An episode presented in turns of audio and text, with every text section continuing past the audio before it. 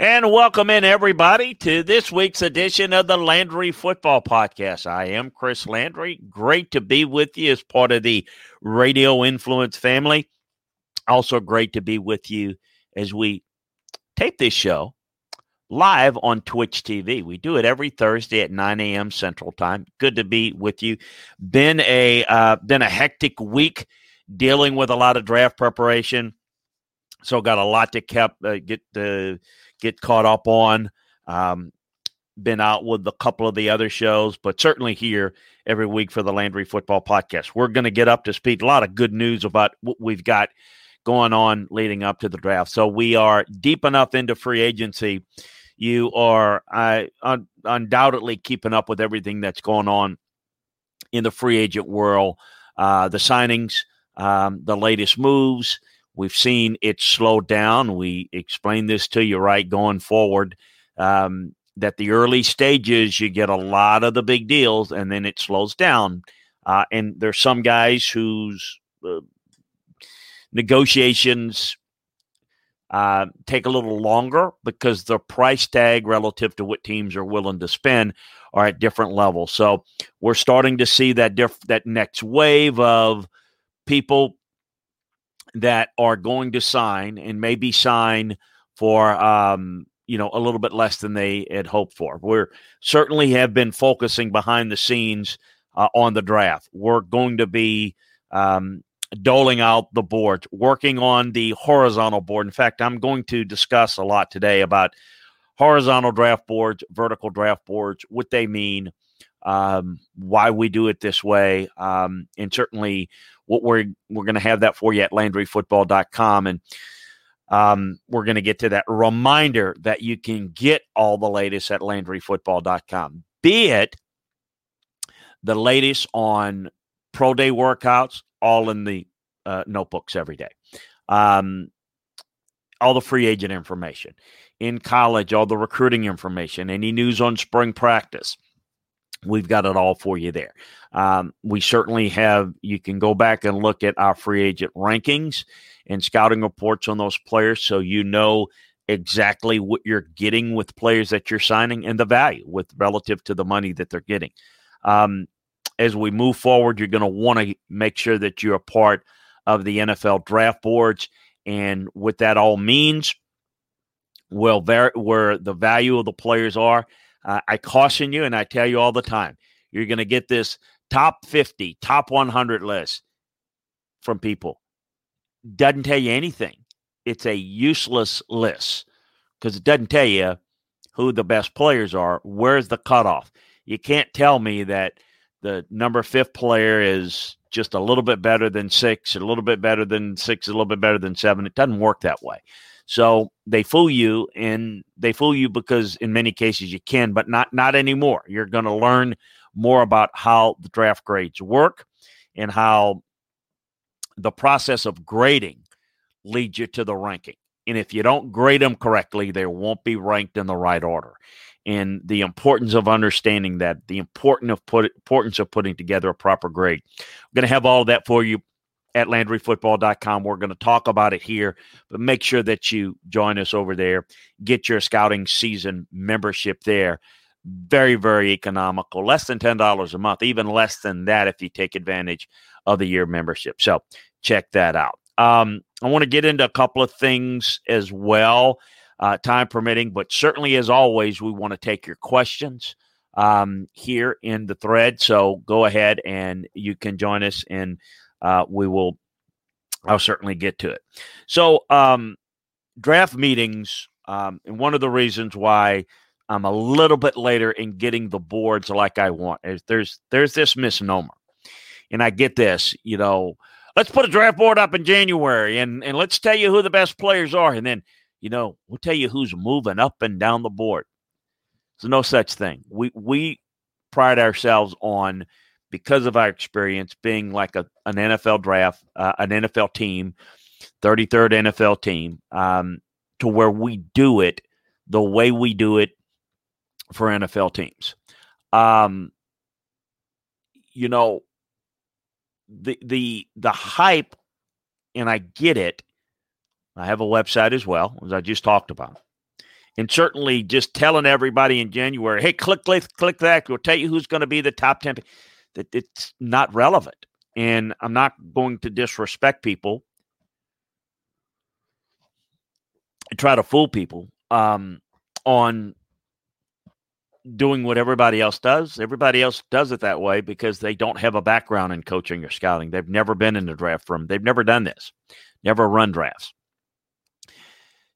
The, the process during the season culminates into more film work of the play during the season through January, through February, into March. And we combine that with the All Star games. We combine that with the version this year of the combine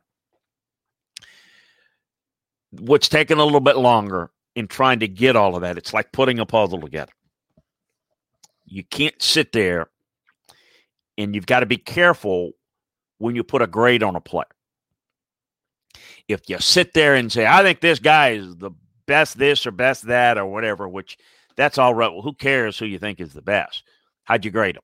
And why how did you come to that grade? That's what's important. If you put a grade too quickly without all the information, you tend to want to justify your initial reaction. Because if not, you got to admit you're wrong, right? It's tough for us to do that. Be slow. You know, I, I'm a measure nine times before I cut type of guy. So, one of the things that you have to do is properly get all the information, properly evaluate all the information. A workout is not going to change a player one way or the other, but it will have an effect on how a guy translates to the next level, and it has an overall effect on how you grade them.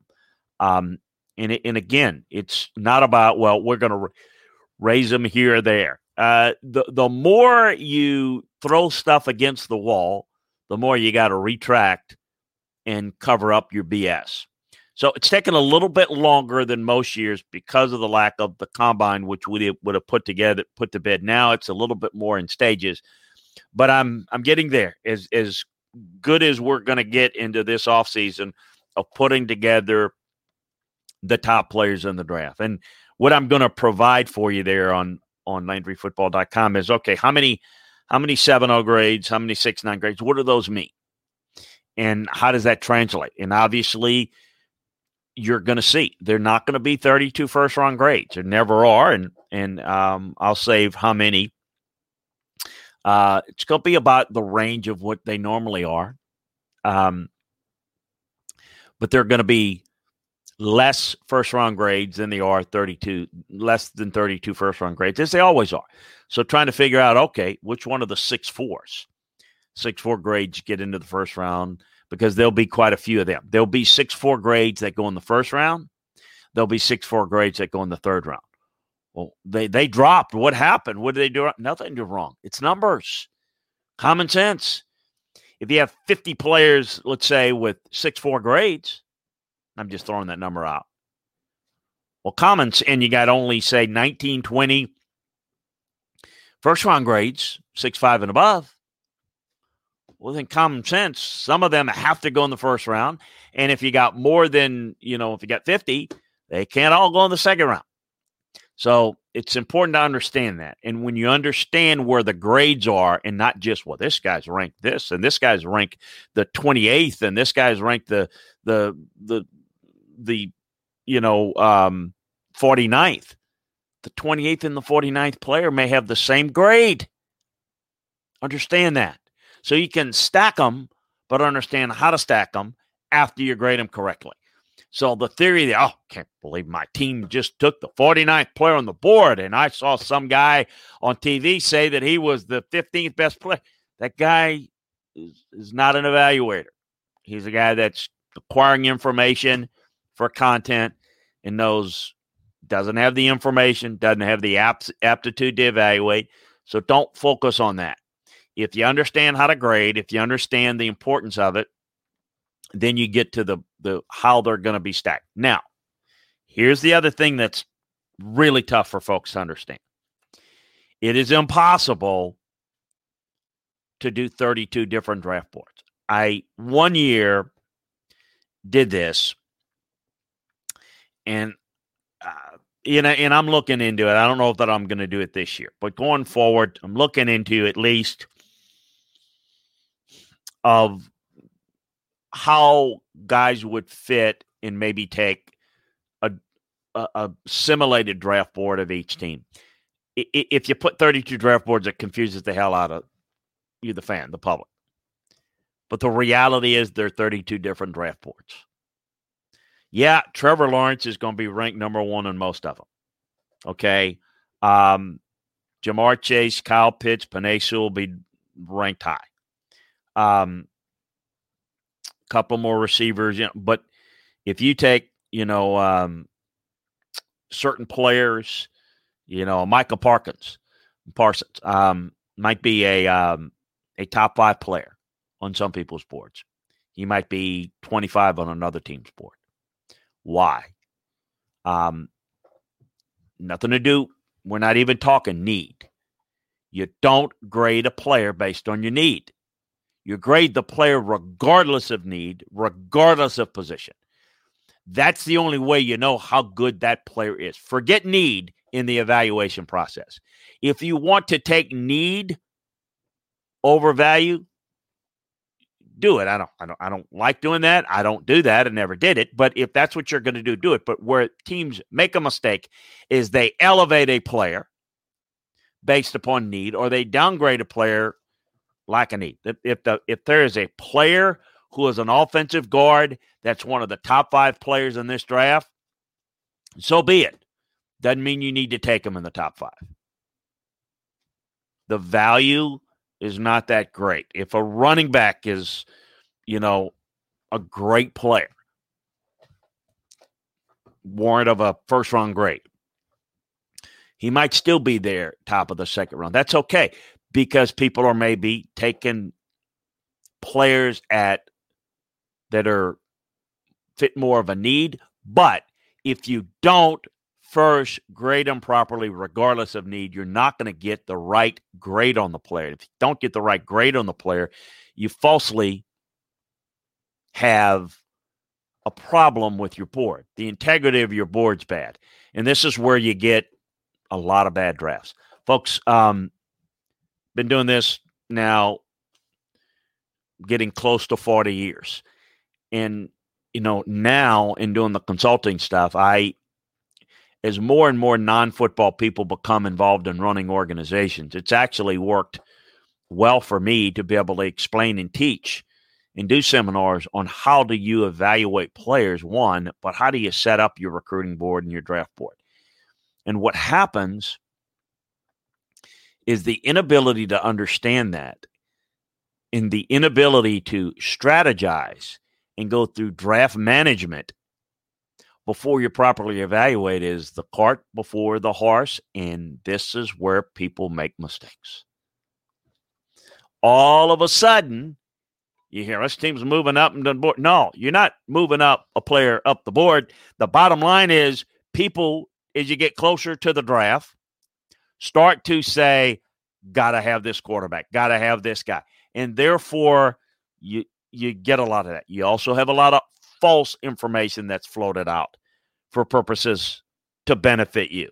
So, as we're getting into the time where I'm getting into the final draft meetings with my teams coming up, not yet, but coming up. And we'll get into that a little bit more as we turn in the calendar into April.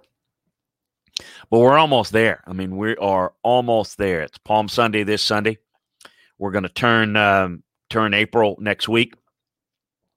And when you get into these meetings, what goes on in these meetings, and uh, Tony, I see you there. We're going to get to your question here in a little bit. When you get into these meetings, you are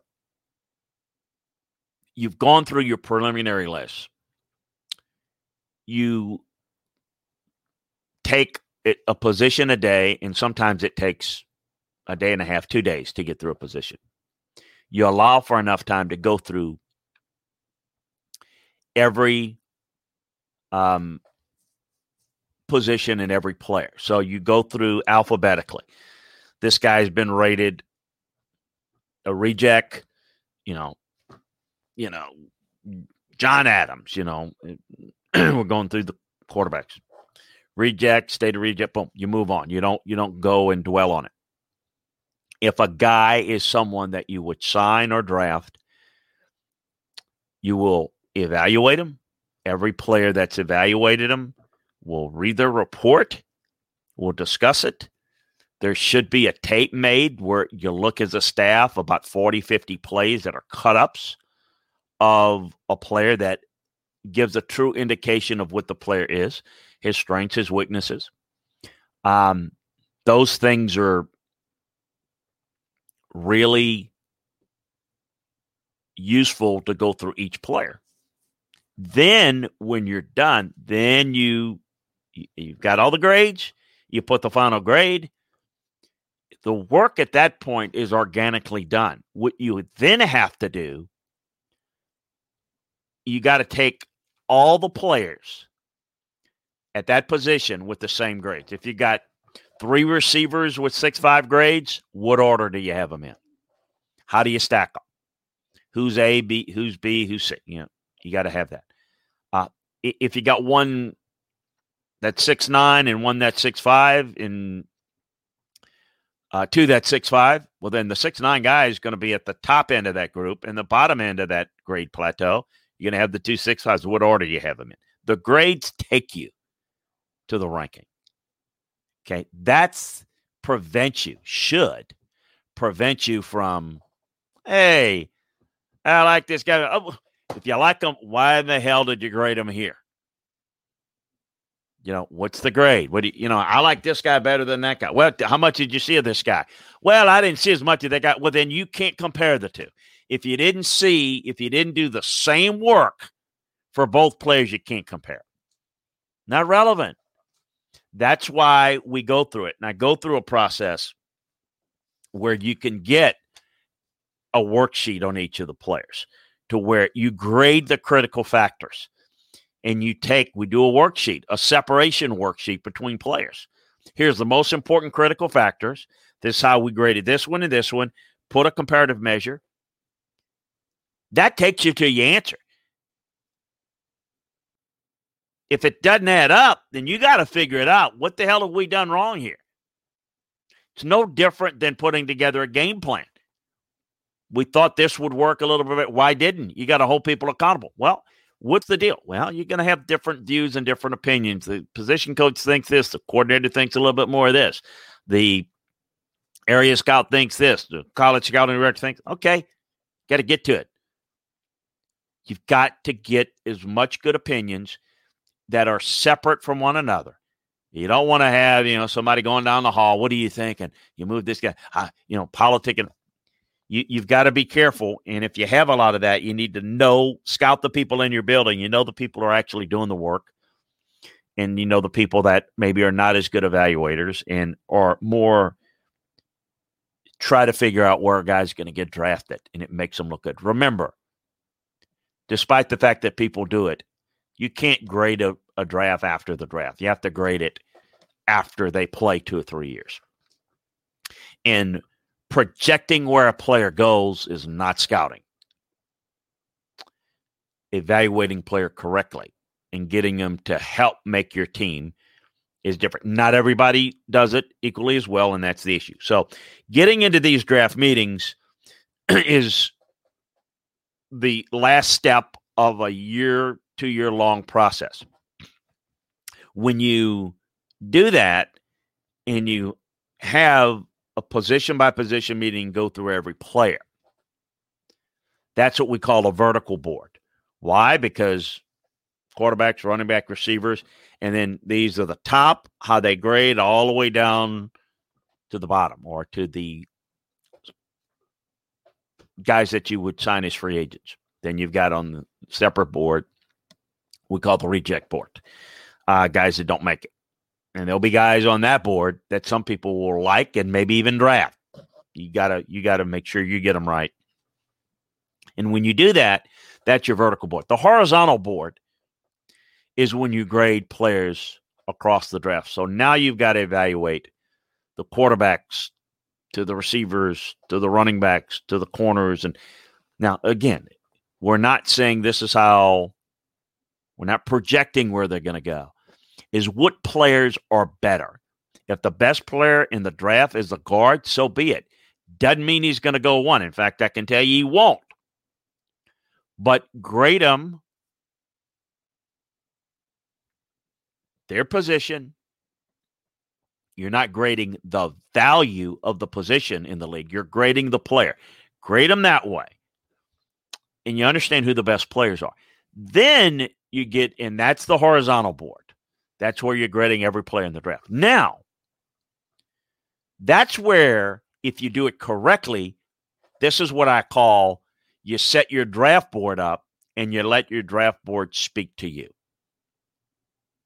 So if the best player in the draft, you know, you want to know, for example, Trevor Lawrence is the best player in the draft. That's great. But he better be the best player in the draft because he's the best player in the draft, not because he plays quarterback and that makes him better.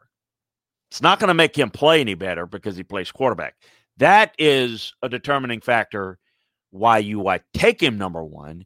Let's say he wasn't quite as good, but he was still good.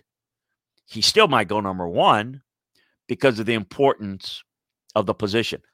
But grading him, regardless of need, is integral to setting up the integrity of your board. Um, so it's really important to understand that. It's also important to understand how do you, how you plan to utilize a player.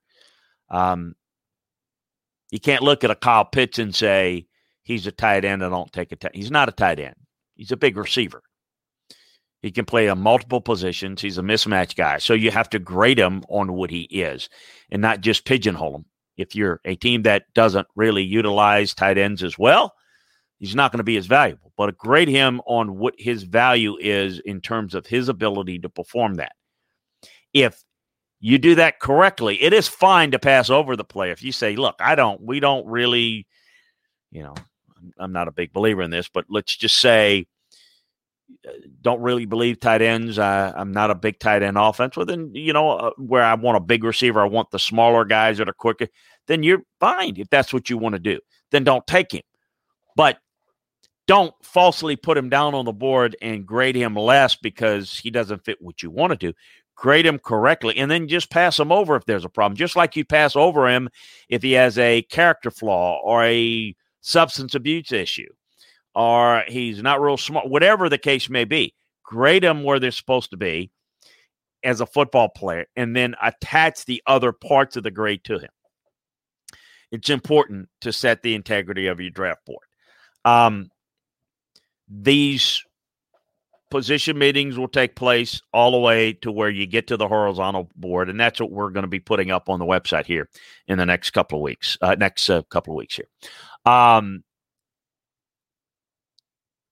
you know, um, you know, so we'll see how how things go. Um, and we'll we'll look at a lot of these players and a little bit uh, more about how we'd want to go. A couple of questions you want to ask. Tony Finn asks, Morning, Chris. What are your thoughts on the Browns offseason so far? Pretty good.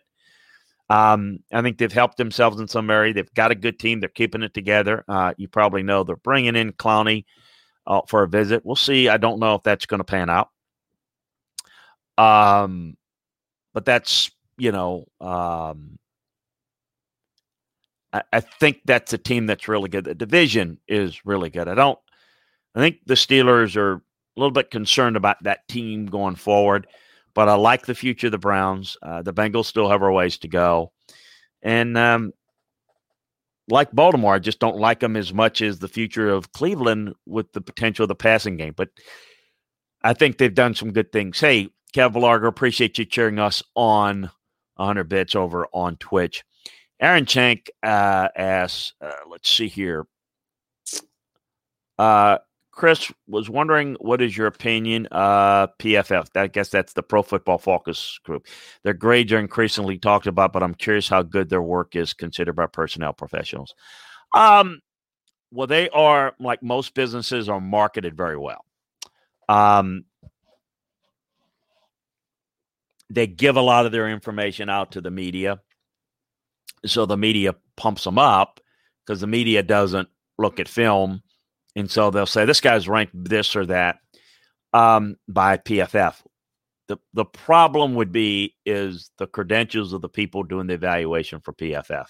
Um, when they started that, uh, one of their executives had called me to ask some advice on how to do it, and their their philosophy is they will hire people who are not football people. I mean, you know, they're fans. They, they may hire some ex players or you know people like that, but it's like part time. And the the problem with it is, well, okay, so they're graded this or that.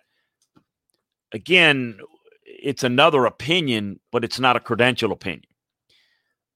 The people there have not been trained, have not scouted, have not run drafts. So, you know, the having people that they pay minimum wage to do part time work, that's not really what I would trust. Now, in a media sense, you know, they know more than most media folks because most media folks don't even, you know, take the step of of looking at the film. But um, I, I don't is it something that um, I think a lot of PR people look at in organizations, but no no organization worth their salt is going to put any stock in what amateur opinions from people who are not qualified to evaluate players say about a player in the NFL or college. Um, and I just how to compare it to some other media folks, I can't because I don't pay any attention to it. But you know, I always say this, and if I want a legal opinion, I'm going to go to an attorney. If I want tax advice, I'm going to go to a CPA. If I don't feel well, I want to go to a doctor. Um, my neighbor across the street may have the answer to everything or think he does, but I, you know, I don't. They're not a trained professional in that area, so I, I look at this the same way. I just don't don't think it's that relevant. The other thing is, and I'm saying this again not to be repetitive, but I think it's important to hammer it in. There's no such thing as, even on my board, I can't give you, I can give you how I grade the players, but that's relative to how they fit the scheme in which they're asked to play or projected to play. So it doesn't mean that when I say a player is a six five grade, that he's necessarily the right fit for every team in that spot. Again, a if you're a man blocking team and you've got um, a really good zone blocking offensive lineman, he may be six five, a six five grade, not six five height. I'm talking about, but it doesn't mean he's a fit because he's not. But again, the only boards that matter or the boards in your draft room because you're evaluating for you how it fits for you and understanding that is crucial. Well again putting 32 boards together can be confusing for folks um, and again i've attempted to do some things in the past along those lines and it was confusing but the point is to understand that there is no one universal draft boards one draft board.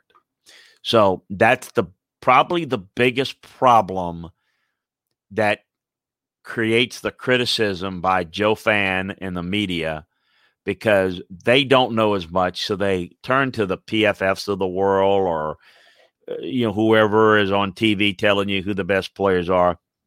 Again, they're not qualified in evaluating, they're just gathering information, and a lot of it's misinformation. And three, well, this guy is the best corner in the draft, oh, best corner on my board. Who, who, cares about your board? And and for what team are you talking about? Well, I did. Uh, it matters. There's some players that can be great for anyone. Trevor Lawrence can play for anyone. Is he, you know, he would Trevor Lawrence, for people don't know, Trevor Lawrence will be the number one player on the Kansas City Chiefs board. They're not going to draft him. Of course, he's going to be long gone. But if the Chiefs were number one, picking number one. Let's say they had the pick for some reason. They would just they acquired the pick, and it was now it's they got Jacksonville's pick through a, a move a couple of off season. They wouldn't take Trevor Lawrence. They trade the pick, but the point is, is they'll still have the player graded where they are. There's certain players that even if they don't fit for you or if it doesn't fit a need, you know, I think most positions you still take the player. The quarterback, you may not take that player if you got a young guy and he's locked up on a contract, but you might take him and trade him. You might trade the pick. You you got to maximize that value. Penei Sewell can play left tackle. He can play right tackle. He can help any team. Most players in the draft, though, are not going to be great. A guy that's maybe 10th on one team's board may be 45th on another team's board because what they're looking for in terms of critical factors at that position for one team is going to be different than another. I don't think people understand that enough. And that's where people get a, of a disjointed view of whether somebody had a good draft or not, or they reached or this or that. When I put up the draft board, I purposely do it so that you can see where the grades are. People don't pay enough attention to the grades. They see how they're ranked or stacked. How they're ranked or stacked is not what's important. It's how they're graded. So if you've got a 170 grade and 369 grades and 1565 grades, well, what does that tell you? There's a drop off from 70 to 69. There's a little drop off from 69 to 65. Not big because that's the same grade plateau, 69 to 65. But you got 15 guys with 65 grades. Okay, so player um, five and player 20 are the same grade. It, it, it, uh, who's to say taking the guy that's 20th? It's the same grade. You can take any one of those guys because you've graded them correctly if you've done it. And now you can say which one's the biggest need of these guys that we've got a grade six five. Which one's the better fit for us? There's a whole bunch of answers that are going to be different across teams' draft boards because of that, because they've graded them correctly. Now, if you start saying, boy, we really need an answer at this, let's move this guy's grade up. All of a sudden, you take a guy with a six four grade and you put him into the six five because you feel well we need to take him. That's where I said before you end up taking guys with second round value, late second round value, third round value, and putting them in the first round because of need. Then you water down your team even more. So, um, I think those are really, really important to understand. Um, setting up your draft boards, always say set it up correctly, and it's like putting together a game plan. You don't need to worry on draft day because all the answers are there. It's an open book test. You react to what's happening. You might maneuver up, you might maneuver down, but if you've done your work correctly, draft day's easy. The people that bleep up a draft are the people that don't set the draft board up correctly. Tony asks, is there a deadline teams have to pick up the fifth year option or give long term contracts? Thinking of Mayfield Chubb. No. Um, well, there's a deadline.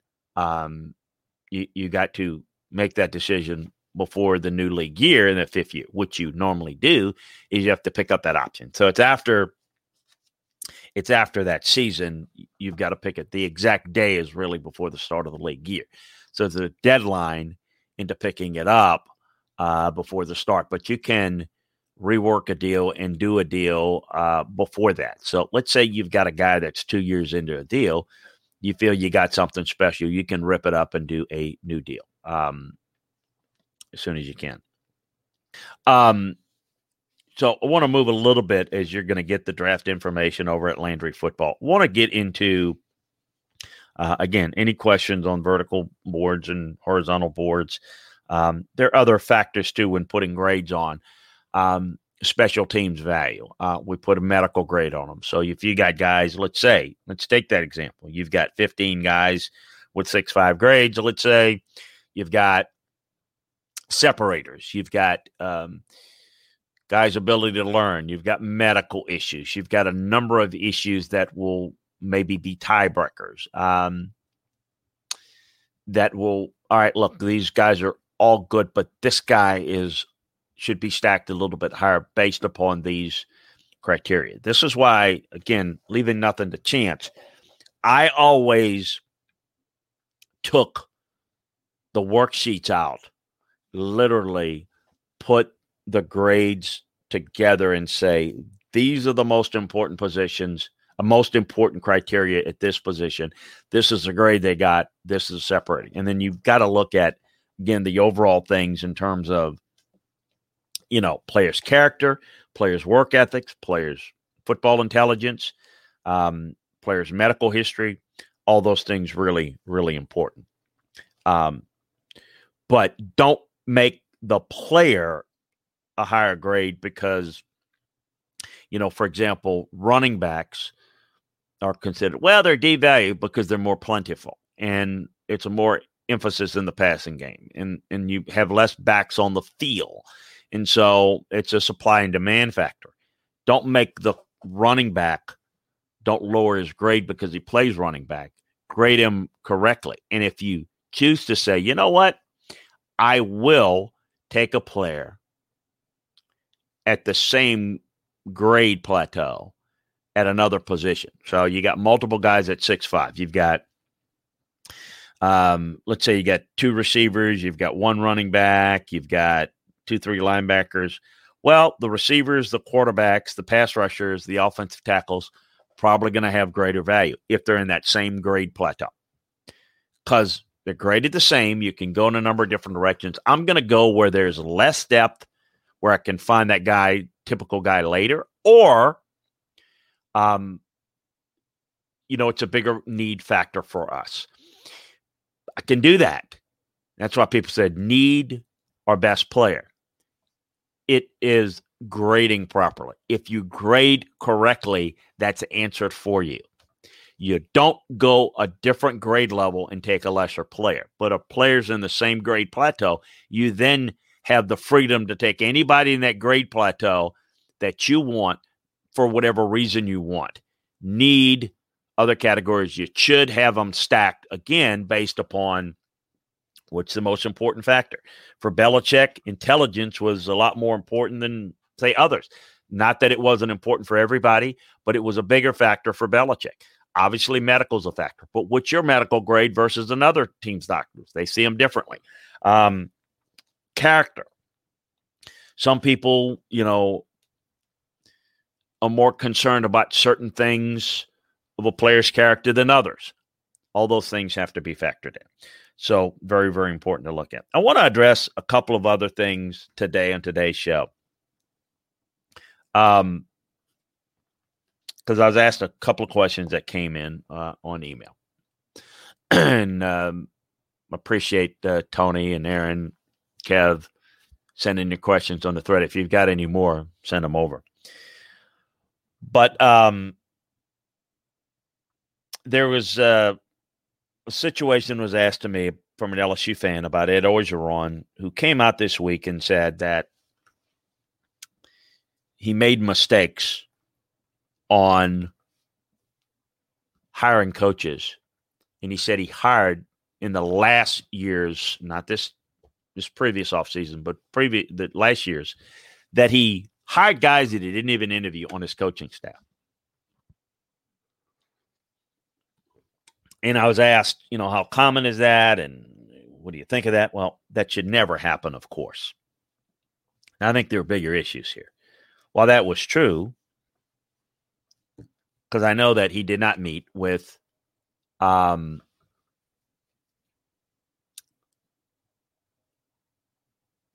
you know, I think that um,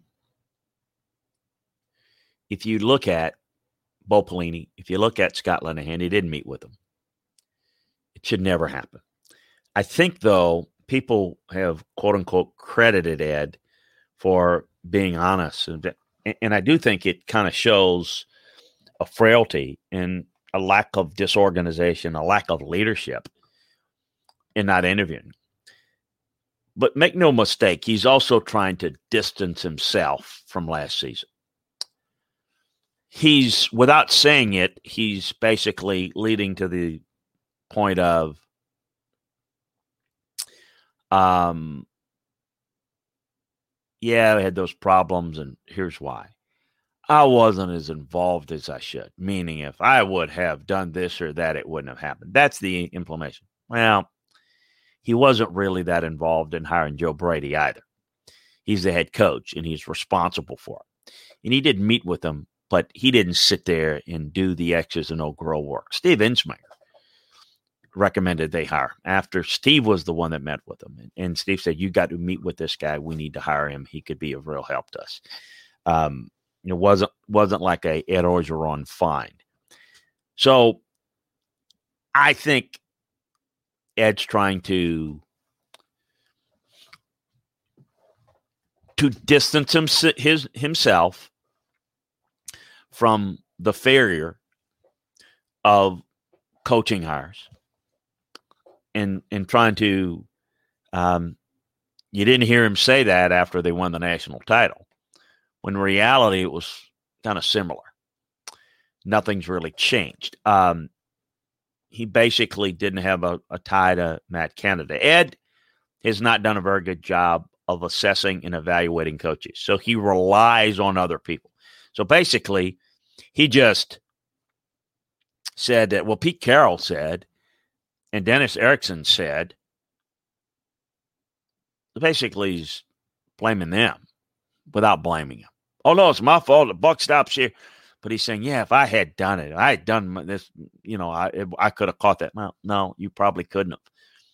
It's why you don't do it because that's not a strength of yours, and it's a problem, and it's uh, it is one of the key areas of being successful as a head coach that I don't think people focus enough on is your ability to evaluate and hire coaches on your staff.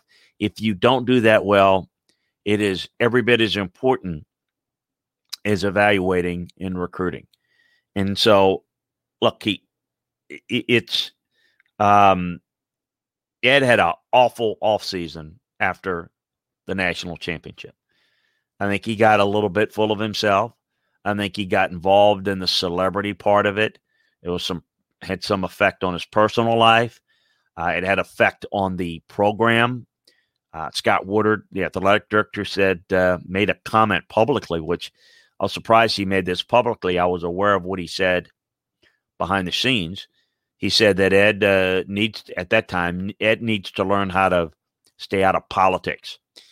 And I, I think it was, you know, being involved and you can't be involved in the appearance of having a relationship with a politician because if that politician happens, you can embrace and vote for who you want.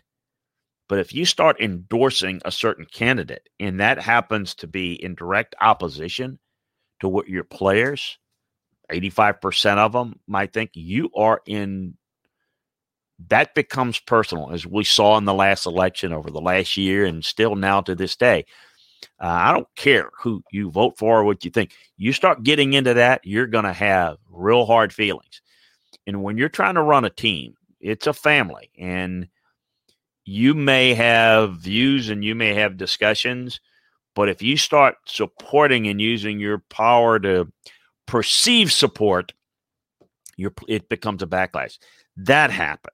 So he handled that. And he, um, look, elite coaches can coach the coaches. Elite coaches know how to evaluate coaches, they know how to develop the coaches. That's not Ed. Ed is so dependent uh, he lives and dies with his assistant coaches. You know, Nick Saban has a problem with, you know, one of his assistants on the defensive side a few years ago.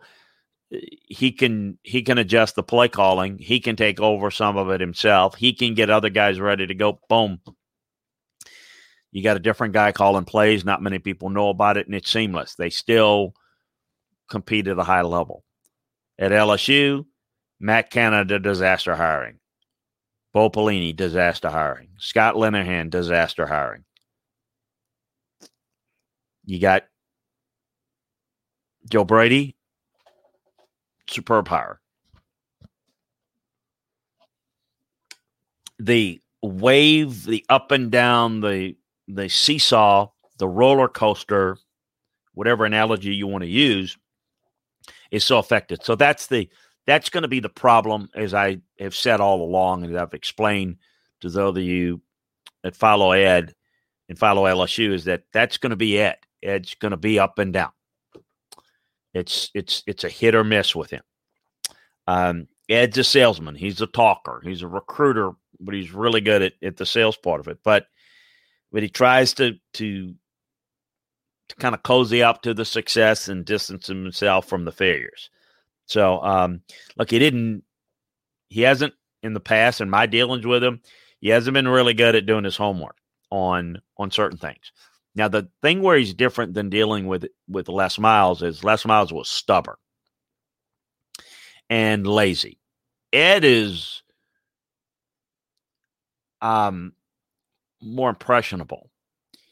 He tends to listen to whoever he talks to last. So he's the opposite of Les and that Les didn't listen to anybody, and Ed just listens to too many people. And so the people that told him to hire Bo Pelini were really inside the building that had some background administratively with Bo Pelini the last time Bo Pelini was at LSU. And then when he had the endorsement from Pete Carroll, that was good enough for him. Well, nothing wrong with Bo Pelini as a coach fundamentally but you've got to get to know the person. And Bo Pelini is not going to have any respect. If you don't sit there as a head coach and interview the assistant, you think that assistant's going to have any respect for you? It's really not. Bo Pelini, Matt Canada, all came in with the idea that they're not concerned about what Ed, Ed Orgeron thinks. They know that Ed doesn't know what's going on on the defense. He doesn't know what's going on in the offense. Ed's made some comments recently that, well, I let some things go. And then I, you know, no, no, no, no, no. That's on you. You own that failure. Just like, you know, you may not have had a lot to do with the success in the championship year. You're the head coach and you put it in place. You have to own the failure. You can't sit there and say, well, I if I would have done, if I would have stepped in and made this change to the game plan, have been different. No, because you're not qualified for that. That's not your strength. So if you're going to put that much faith, and there are other CEO coaches that do it, Dabo Swinney's done it. Others have done it very well. Jimmy Johnson was that way. Great.